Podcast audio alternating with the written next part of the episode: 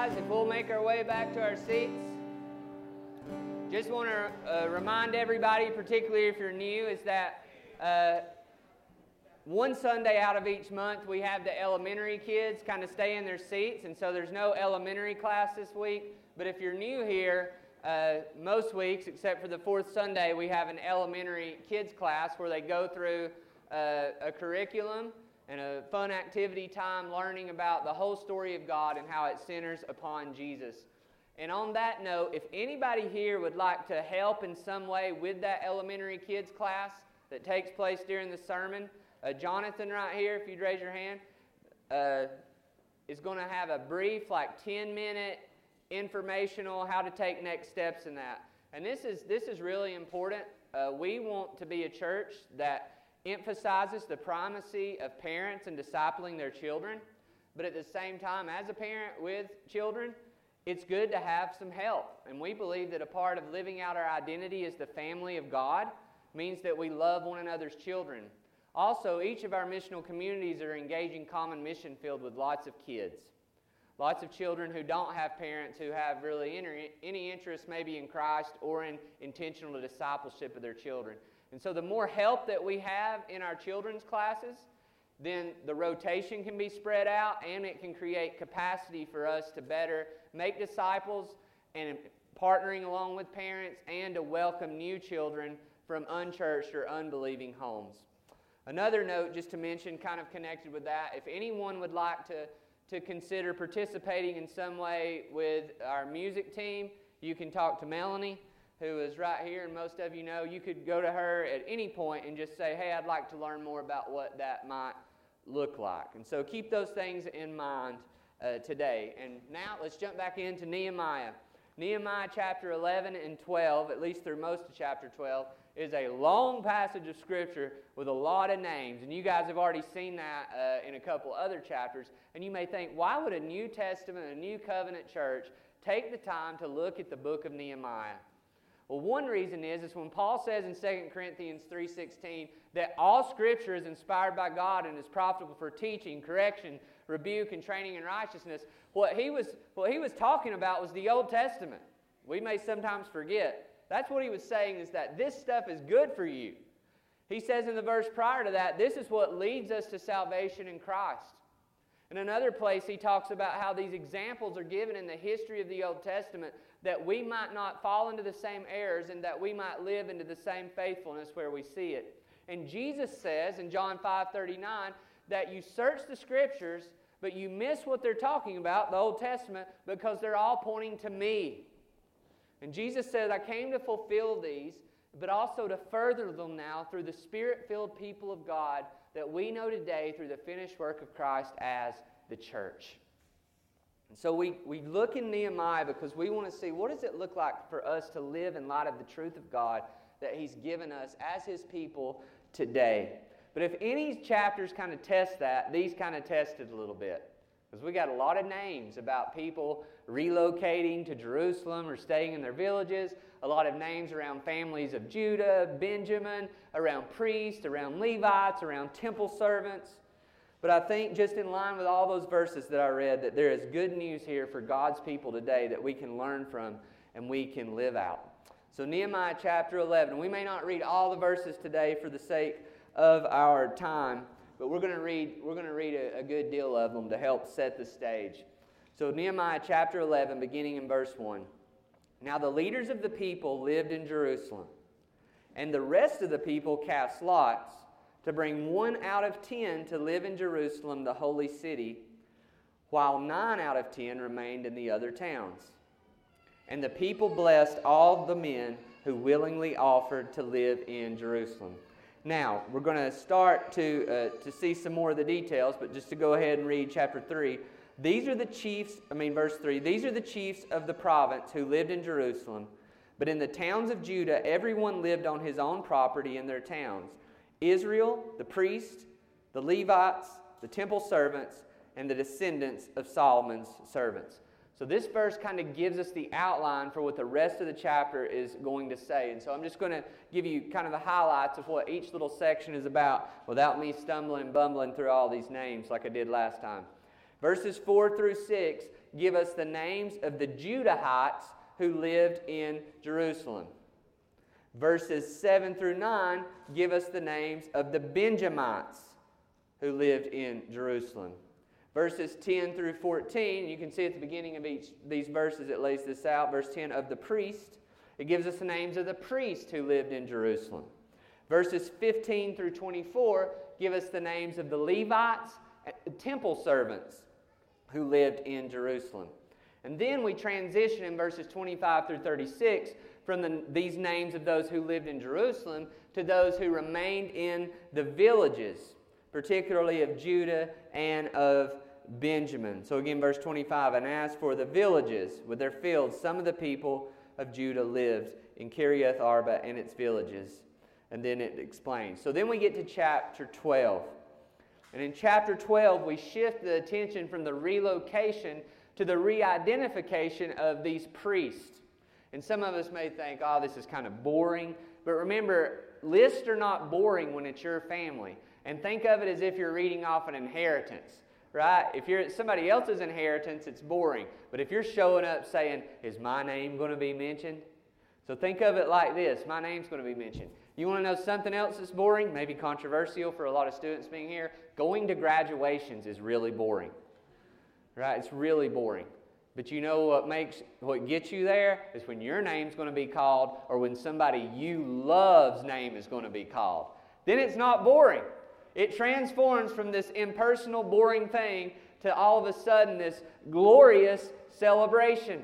And so, what we have here in the listing of these names of these people, where they're living, why they're living there, the names of these priests, is it's saying, like, wow, God is still at work. God is keeping his promises. There's still a place of God filled with the people of God. There's still priests of God who are leading in the worship of God. And so, in this chapter 12, we see all of these names brought out from the past and into the present to show that God is continuing to have a people who live for the praise of his glory in the midst of this world.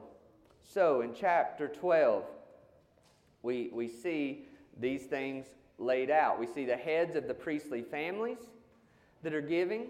We see the priests that are returning from the exile, the Levitical families. In verses 12 through 21, we see the heads of the priestly families in the second generation. So it's saying God was faithful then. He's still faithful today. In verses 22 through 26, we see the heads of the Levitical families. And then I'm going to read verses 27 through 43 in whole, verses 30 at the end of chapter 12. This is the dedication of the wall. So it says, Then I brought, at the, and at the dedication of the wall of Jerusalem, they sought the Levites in all their places to bring them to Jerusalem to celebrate the dedication with gladness, with thanksgivings, and with singing, with cymbals, harps, and lyres. So I wanted to read, read that whole verse. And it goes down here and it talks about all that goes into this. It talks about the priest leading in this from a place of purification, that they're not doing this apart from the, the glory and the righteousness of God. It talks about the temple servants. It talks about choirs. If you've ever wondered why some churches have choirs, this is, this is where it comes from. That in the Old Testament, often these choirs were formed, uh, usually in this temporary fashion, to, to pray, bring praise to God through music. And there's all kind of instruments mentioned here, showing the glory of God brought through music. And then we get to the last verse, verse 47, and we're going to read that whole verse as well. No, that is verse 37. No, it's verse 43. Third time's the charm. looking all around the place here because this is really the, the climax of these, these sections. And they offered great sacrifices that day and rejoiced. For God had made them rejoice with great joy. The women and the children also rejoiced. And the joy of Jerusalem was heard far away. Father, we thank you right now in advance for the good news that you're going to take from this word and pierce our hearts. And we just invite you and ask you, with all the humility we can muster, God, to convict us where we need to be convicted and to comfort us where we need to be comforted. And may we receive your truth as supreme over all the other voices in our head and the voices of our world. We ask this in Jesus' name. Amen.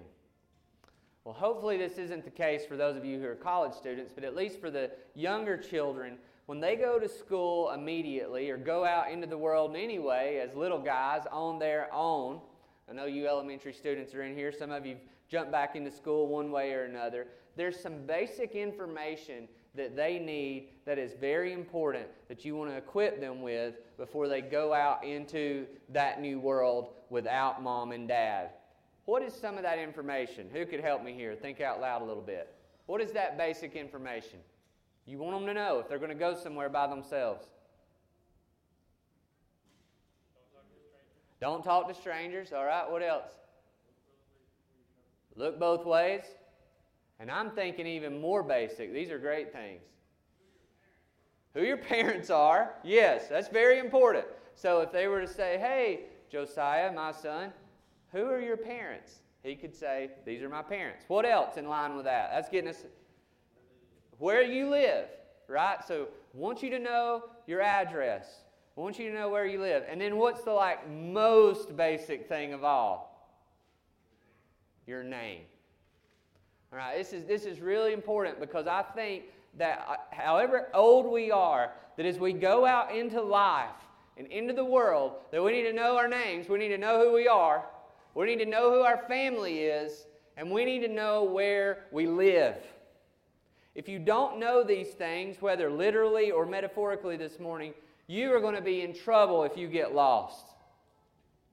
You're going to feel really anxious because you don't have the most basic information that can get you back home and can reorient you to the life that you have been born to live.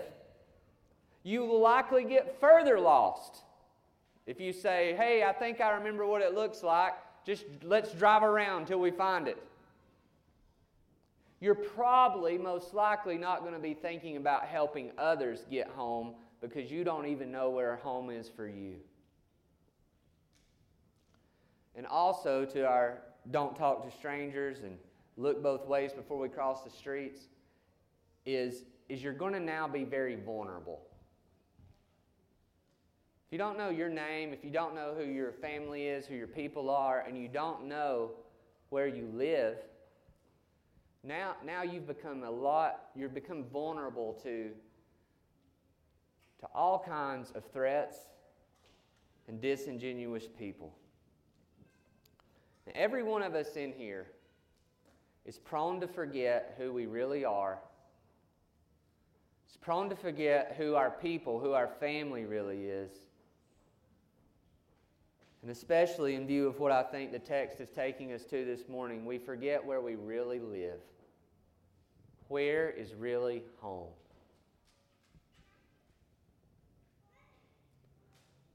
It's the kingdom of Jesus. If we, if, we, if, if we cannot answer that from our hearts, not just our heads, but from our hearts, that my primary identity and my primary residence and my primary purpose in life flows from the fact that through the gospel of Jesus Christ, I have been included into the family of God and I am a part of the kingdom of Christ.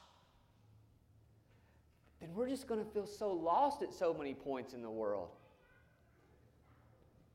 Some of us, maybe this morning, you've, you've never learned that. Maybe you're not a follower of Jesus. And it feels as if you have, you have no stability, you have no place.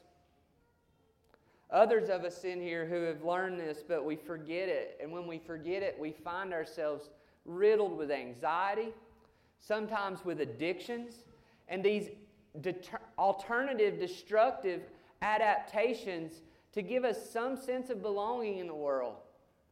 We're, we open ourselves to these various idols in the world that come to us and tell us, I know you don't have a home, but I can give you belonging. I can give you peace. I can give you people who will approve of you, or at least people who will assist you in getting some kind of fix, some type of escape from this feeling that you have nowhere to plant your feet and to rest your soul.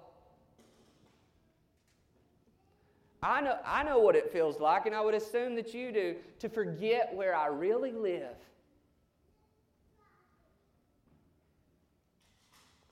We know what it looks like to see people who are both homeless literally, but I want to propose many of us who are homeless figuratively as well.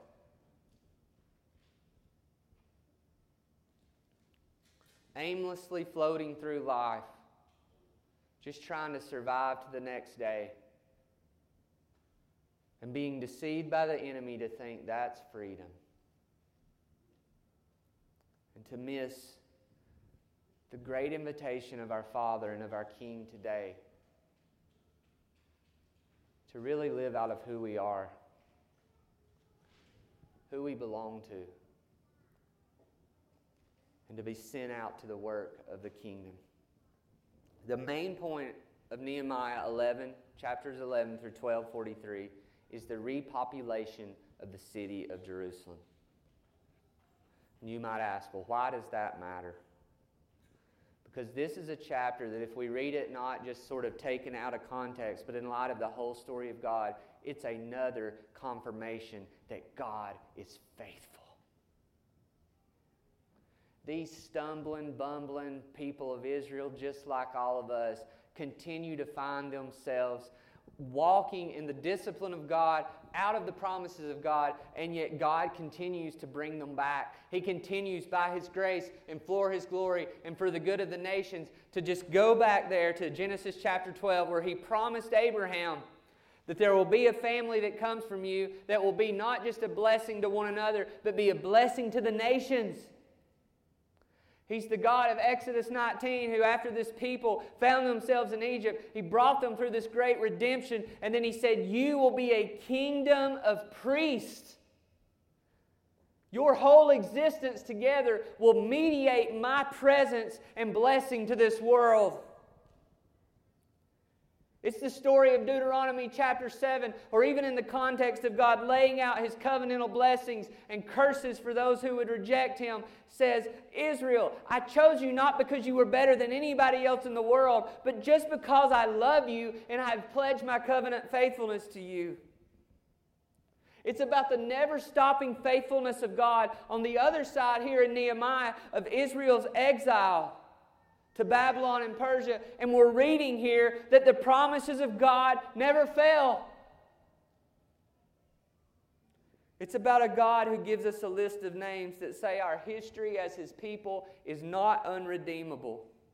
And that all of the world, the flesh, and the devil would love to wipe us out, would love to wipe the memory of the people of God and the power of God from the face of the earth. And that was the intention of Persia and Babylon, and the intention of many enemies today that God never fails.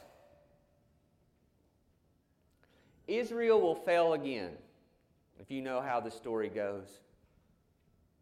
They will fail again, but God will not. He will send His Son to be the true and better Israel, who will call 12 disciples very imperfect, again, stumbling and bumbling, but yet through His grace to renew the people of God, to renew Israel into this body of Jew and Gentile that Paul says in Ephesians chapter 2 now through Christ has been made one. And He will do it not merely so they can sit and stare at each other and say, Isn't this great that God's put us together? but so that they can be a light unto the nations. This is our story in Christ. Where we live, just as much as where they live today, is not about a piece of property somewhere in the Middle East. But now, through Jesus, is it about the people of God who are known as the bride of Christ. And we're called through the Spirit to take ownership of that. We forget the glory of the church. We forget the glory of what it means to be a follower of Jesus. Jesus looked at this renewal he was bringing through his work and he said, You are a city on a hill. What is he talking about? If you've read the Bible, every reader at that time, every listener that would have heard those words out of Jesus say, You're a city on a hill, what city would they be thinking of? Jerusalem. That's the city on the hill. And Jesus is saying, now through faith in me, you are that city on the hill. Now go and be a light. Don't hide your light. Live your light. So, how do we do that? That's what we want to touch on today. The only way we do this is by knowing where we really live in the kingdom of Jesus so we can really live it out now in the stuff of everyday life. I'm going to say that again. We must know where we really live in the kingdom of Christ so that we can live that out now in the stuff of everyday life. But what does that look like? The first thing I think we see here, putting all of chapter 11 together, is living where we really live. So that's a phrase you can attach on today. How do we live where we really live? It looks like a mindset of kingdom relocation. That everywhere we live, we have been placed and sent by God. In, these, in this chapter, we're seeing that rebuilding the city of God involves addressing this popula- population and relocation problem. So, if you were here in chapter 7, in chapter 7, verses 1 through 4, we see the walls are completed, the city's being rebuilt. But then, as Nehemiah looks and sees these beautiful walls, it's like in the background are crickets. Because nobody lives there because of the, the situations you can read about in the book of Ezra and coming out of the exile, there's these enemies that have taken up residence primarily in the city, and the people of Judah, the people of God, are living out in the villages. And so Nehemiah is coming back with this rebuilding, this rehabilitation, this restoration plan, and God has given great success to the physical aspects of it. Is Ezra with the temple, now Nehemiah with the walls, but there's nobody there. And the purpose of the walls and the temple were not ends unto themselves. It was so that there might be a people who were radiating the glory of God through lives of worship unto the world. And so this is really like jumping from chapter 7 to chapter 11. Now Nehemiah is addressing this problem directly. The problem is addressed first, we see in these verses, by some leaders moving in, or it, it, could have been all. There's debate on this. The leaders of the people lived in Jerusalem. So the first step was that the leaders would relocate themselves to live with the primacy of this mission in mind. We also see in these verses, at the end, in verse 2, that some willingly choose to live there, but then there's also like this I don't know if lottery is the right word for it, but there's also like this tithe of the people, this 10% who they're going to cast lots for and if, your if your name gets drawn, then you're moving into the city. So there's this combination of organization that takes place to make sure the city's repopulated, but then there's this organic nature of those who willingly choose to do so. But as I think we'll see here, is that even those who participated in this casting of lots, there was a willingness and an eagerness and an understanding to do that as well. So we see some relocate, but what we also see here, and I think this is, this is just striking, and it needs to be underlined, is what verse 2 says And the people blessed those who willingly offered to live in Jerusalem. That is, people, some people went, physically relocated, and some people didn't physically relocate, but they had a missional mindset about what was taking place and they participated. One of the reasons why we see it wasn't everybody's got to move there is because they still needed some people living out in the country to farm. That this wasn't just some vision of urban renewal that said if you really love God, everybody moves into the city. It was this we need people there because at this point in redemptive history, Jerusalem, Zion, plays such an important role, but we also, are going to have some people who live on the outskirts who support and are a part of this in an intentional way as well. And what I love here is there seems to be no sense of competition. We have to admit it, sadly, sometimes in church cultures, particularly in those that are, are highly missional in the way that they speak, like our church is, if we're not careful, the way the enemy comes into that is there's this sort of competition like who can be more radical, who can be more sacrificial, who can show that, who really loves Jesus the most. And, and that's just demonic. What we see here is there's this unity. Man, some people are willing to do that. That's great. We're not going to sit back and kind of hang our heads in shame. We're going to celebrate that. There's no spiritual competition, there's no judgment. They can rejoice in someone else making a sacrifice. Sometimes we see some of our brothers and sisters make a big sacrifice for the Lord, and if we're honest, we're slow to celebrate that because we're so stuck looking in the mirror about how it might make us look. We're like, well, that just, when somebody else does something great, it makes me feel guilty. When somebody else does something great, it makes me feel shame. A gospel motivation can say, wow, look at what they did and rejoice. And rejoice. And the person that did it doesn't look to the person who may not have done it in that instance and say, Why don't you get on my level? No, they realize that this is about following Jesus. This is not about spiritual one upmanship. And so, verses 3 to 24 and 25 through 26, we see it's not only listed who moves into the city, but it's also listed who remains in the villages. But there's this mindset that wherever we live, we're there as the Lord's. this is so important.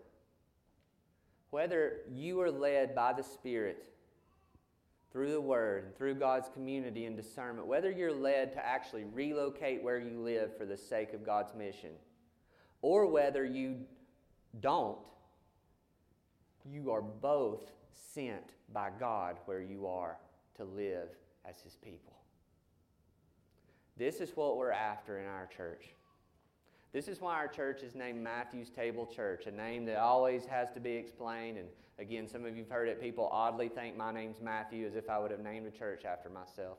It's because in Matthew chapter 9, Jesus goes to Levi to Matthew's table. And it's there with him at the center, his disciples, and then this group of people, tax collectors and prominent sinners, who are there who don't really maybe yet know what's going on, but they want to know more because of the compelling life of Jesus, find themselves together. Do we see what, what, what happened at Matthew's table? Was that there the kingdom of God was manifest? That Levi Matthew's house now became a place where heaven and earth met because Jesus was there? This is how we're called to view our homes not as our refuges from the world, not as our castles of escape, but as the land of the Lord. This is why we form and organize our church through what we call missional communities. Because we know that that's easier or harder for some of us in some ways, but God has designed for us to do this as the body of Christ. Jesus was there, and his disciples were there.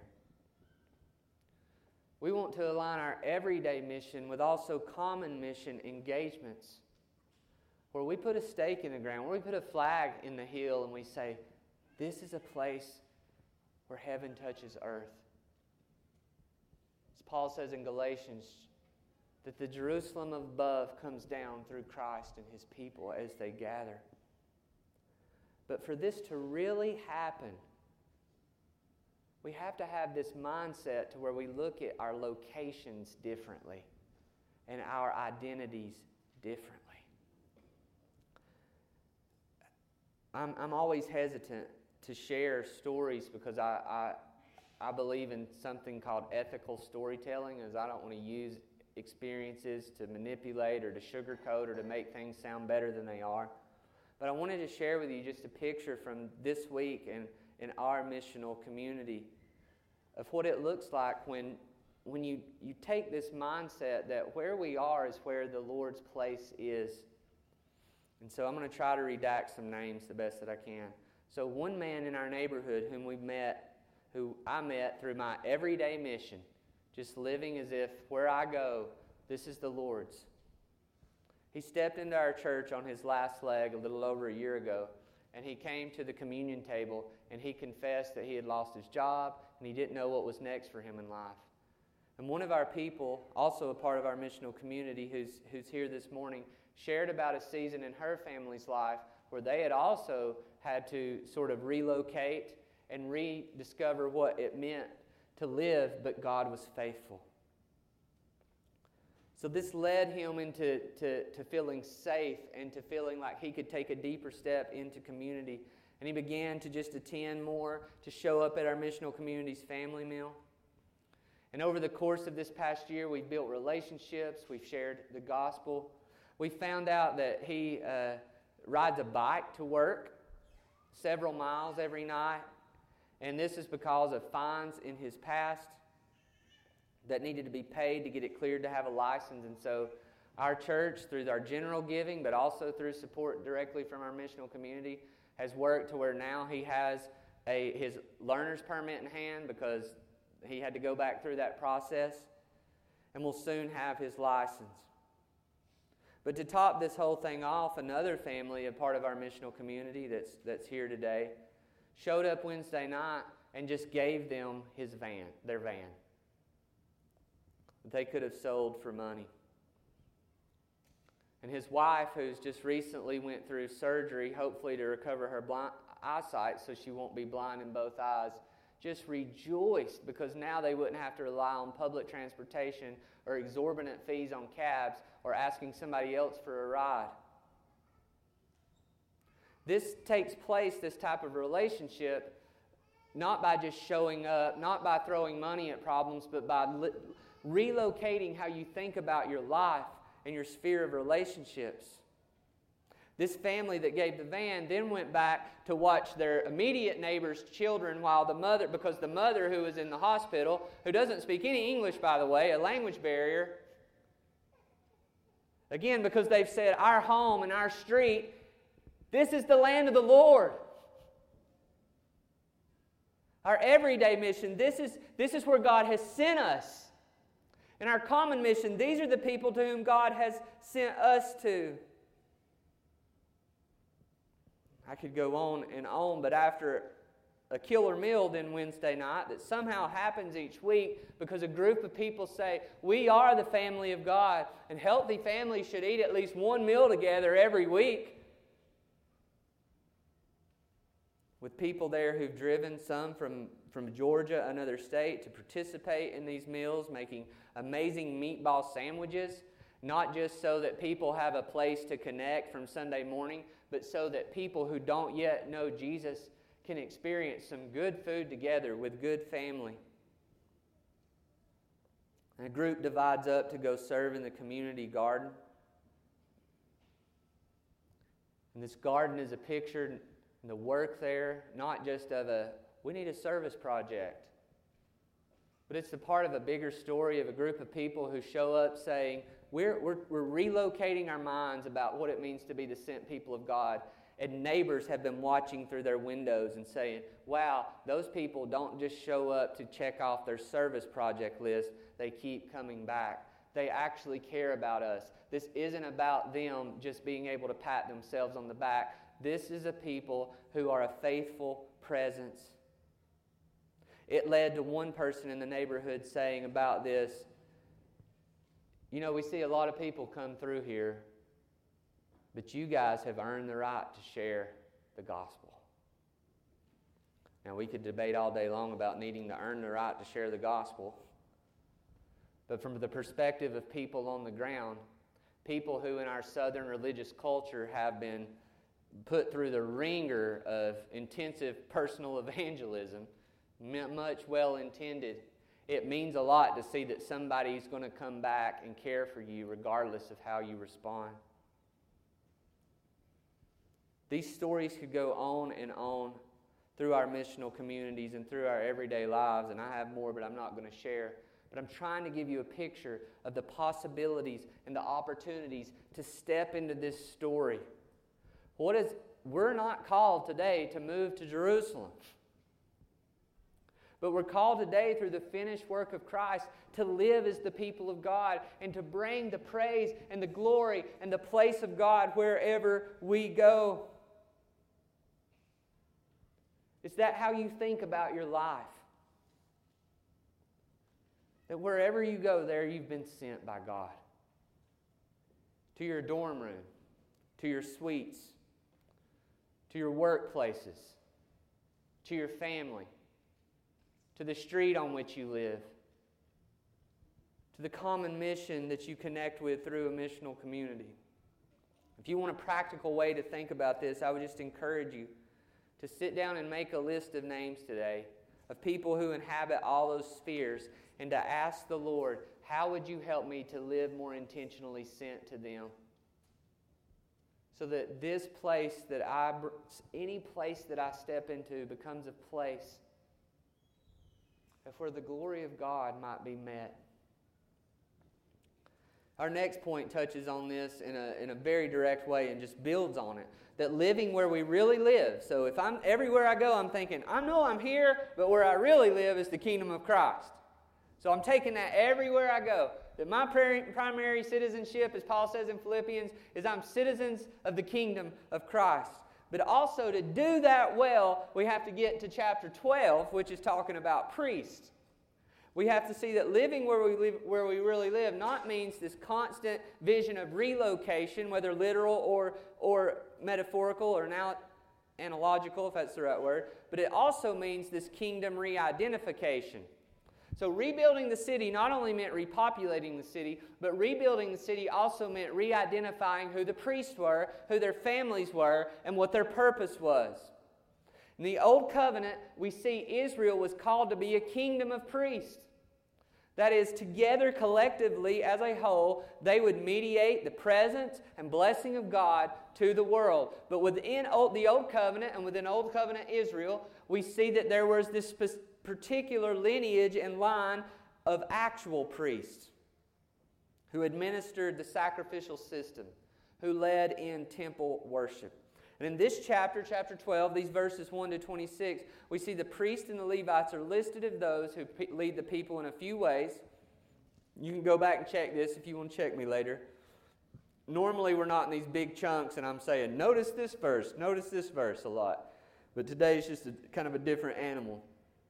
But here's what they do. They lead the people in praise, they lead the people in understanding the Word of God, they lead the people in giving thanks to God, and they lead the people in keeping watch over the city and its mission. What they're doing and why this is important that the people of God not only have a place, but they have a priesthood, is so that their priority of worship and the need of, to meet God through the sacrifices is not lost or left to the wayside. Because the place is nothing without worship. So, what in the world does that have to do with us today? You may be thinking, well, Jesus has come, he's fulfilled the old covenant. We don't have priests today. At least if you're here, you're probably not a part of a church tradition that calls anybody a priest, although there are many who do. The Bible makes it very clear in 1 Timothy 2 5 that there is only one mediator between God and man, Christ Jesus. The Bible makes it very clear that we have one great high priest, and that is Jesus. But what we sometimes forget that the New Testament and in the New Covenant that is made equally clear is that the priestly identity of the people of God is not removed. As in all things, Old Covenant to New Covenant, what Jesus comes to do, he says, is not to abolish the law, but to fulfill it. Is that he brings the heart of the law to us, and he never lessens it, he always expands it. if you just think of the Sermon on the Mount, you've heard it said, not commit adultery. What does Jesus do say? But I, but I say, it doesn't really matter. No, he says, no, now I say, if you have lust in your heart. You've heard it said, don't kill your brother, but I say anger in your heart. Jesus never lessens it, and it comes with how we think of all the law and his fulfillment. Is that Jesus isn't saying, now I come, I'm the fulfillment, I'm the great priest, and so now just forget about all that kingdom of priest stuff. No, if you will read in the Bible, we have verses like Revelation 1 5 that just declares again exactly, almost word for word, I just got to read it to you. I wasn't going to. If I can find it. Bible drill, present sword. Some of you know what I'm talking about. Listen to this. Grace to you and peace from God peace from him who is and was and is to come, and from the seven spirits who are before his throne, and from Jesus Christ, the faithful witness, the firstborn of the dead, and the ruler of the kings on earth, to him who loves us and has freed us from our sins by his blood, and made us a kingdom, priests to his God and Father. It's saying through Jesus' work, what has he made us? Priest. Did you know that you're a priest? If you don't, we need to know this. And you need to own it. You are a priest. We could go to other verses, 1 Peter chapter 2, where it says you are a royal priesthood. You might, you might need to step out of your shame this week and look in the mirror when you get up in the morning and say, I am a priest of God. You need to remind your fellow brothers and sisters in Christ that they are priests to God. In my life, I found out very quickly early on when I was got really serious about following Jesus that guess what? I was always going to be the one that was called on to pray at the family get-togethers. Some of you know what I'm talking about, right? It's a birthday party. Will you pray? It's this meal. Will you pray? And at some points, I kind of got to where I resented it and then it dawned on me thinking about this kind of thing is it's like, oh, they're looking at me like the family priest. Like who, who around here is going to connect us to the presence of God? It's really a beautiful thing if you think about it. That God has called you through the union He has with Christ to send you out in the world to mediate the presence and the blessing of God one person in our larger family of churches would say, you know, when we think of priest in traditional terms, we often think of somebody wearing the white collar. He just said every morning, not literally, of course, but just imagine like I'm putting my collar on. And now I'm going to go to my job, I'm going to go to my classes, I'm going to step into my house, and I'm going to realize when I step into this sphere, I'm here to represent God. I mean, what if, what if you thought about it that way? That when you're in conversation with people in your everyday life, in your missional community, in your fight club, what you want to do here really is be nothing more and nothing less than to help somebody attune to the presence of God. To just pause and say, hey, could we just pray for a second and acknowledge that God is here? To when they have a question, a concern, that you might be the one to say, we could talk, but what if we just stopped and asked the Lord to show us through His Word? what He has for us here. When you see people, literally again or metaphorically, in the ditches of life, like the parable of Good Samaritan, you know, you know who the two people are who pass by? Connection to our text today? It's the priest and the Levite. What if you, when you walk through this world, you walk through and you're like, man, I'm, I'm a priest. I'm the one who's supposed to stop. I'm the one who's supposed to care. And that being a priest doesn't mean that I'm going to my Bible study so I pass by everybody in need. But being a priest in the image of Christ means that I love someone. I love it when I hear, I, I really do, when I have these moments on a Sunday morning, Sunday gathering, or Wednesday night. And some of you can critique me on this later and we can talk when somebody, you know, we're having this, our missional community family meal, and somebody says, Hey, I can't make it because my neighbor was in need, and so I'm going to help them. That's not a loss, that's a win. That means you weren't on your way to do churchy stuff, walking by everybody in need.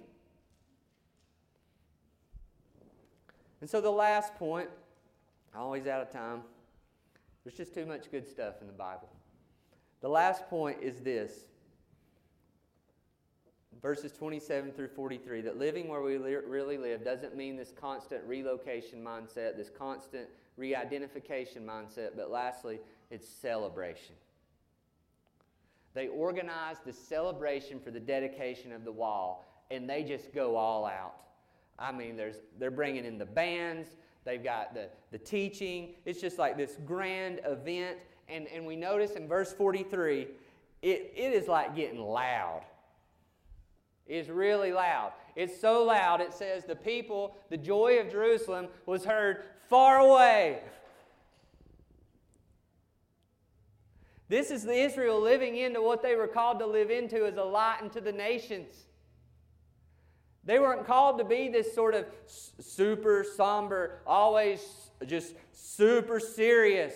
Like sometimes we think holiness means that I got to be this hardcore, never smiling person. When we, we talked about this another week, when holy, the culmination of holiness is joy. It's rejoicing. It gets loud because, not because life is easy, there's a lot of work to do, but because God is good. And He's given them so much.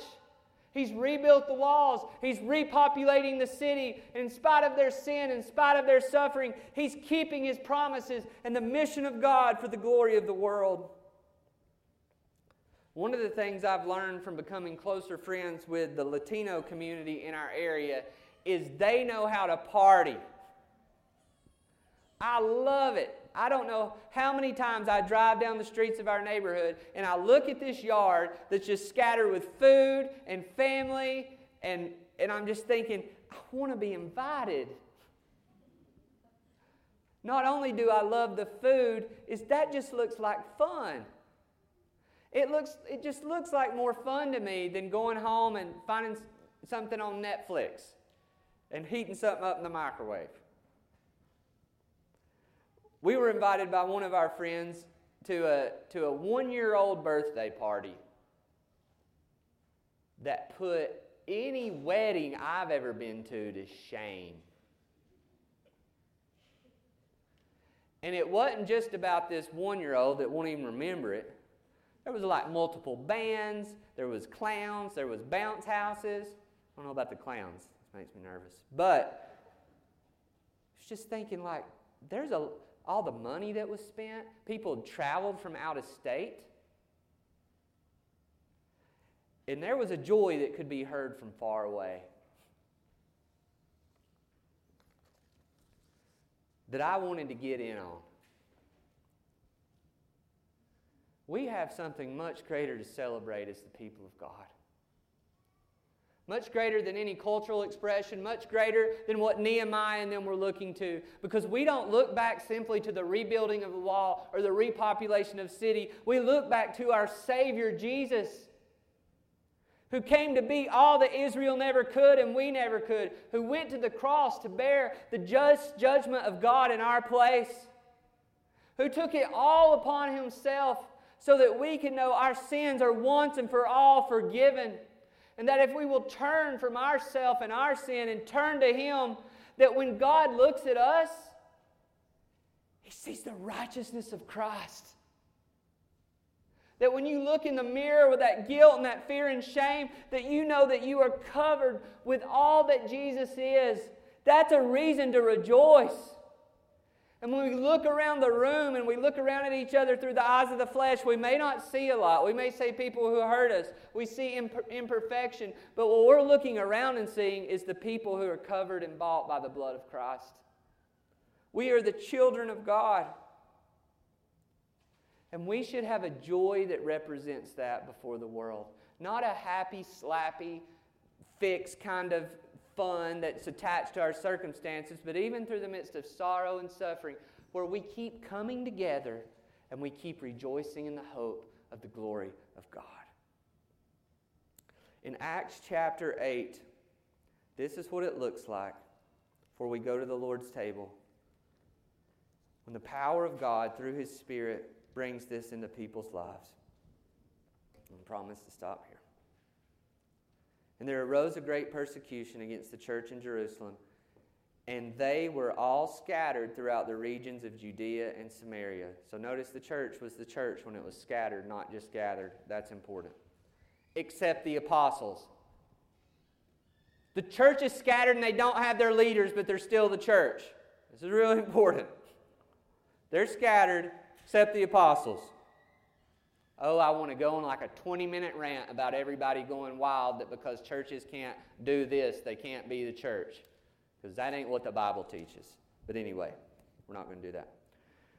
Devout men buried Stephen and made great lamentation over him, but Saul was ravaging the church. How was he ravaging the church? They weren't even gathered because the church was house to house. He dragged off men and women and committed them to prison. Now, those who were scattered, again, remember the apostles aren't a part of this. So, those who were scattered went about preaching the word. They're not in Jerusalem, they're scattered. They don't have their leaders, but they're all going about preaching the word. Philip went down to the city of Samaria and proclaimed to them the Christ. And the crowds, with one accord, paid attention to what was being said by Philip when they heard him and saw the signs that he did. For unclean spirits, crying out with a loud voice, came out of many who had them, and many who were paralyzed or lame were healed. And this is Acts chapter 8, verse 8. So there was much joy in the city. So there was much joy in the city. When God's people scatter with this relocation mindset that where we go, the kingdom of Christ goes. When they scatter as priests, like, I don't need my pastor to come share the gospel for me. I don't need my pastor to do this. I want to be equipped now that I can go wherever I'm sent because I'm a priest. When we live like that, now we've got the foundation for a joy that comes in our lives and in our cities that demands a gospel explanation. But we must know where we really live in the kingdom of Christ so we can really live in the stuff of everyday life. Father, we thank you for these good news gospel realities that are ours. Help us, Lord. Help me. Forgive me, God. I, I live as if where I am is about me so often. I live as if my identity is not to mediate your glory but my own, and I confess that I often live with a lack of joy and a response to life that's rooted in my circumstances instead of the victory of Christ. In Jesus' name.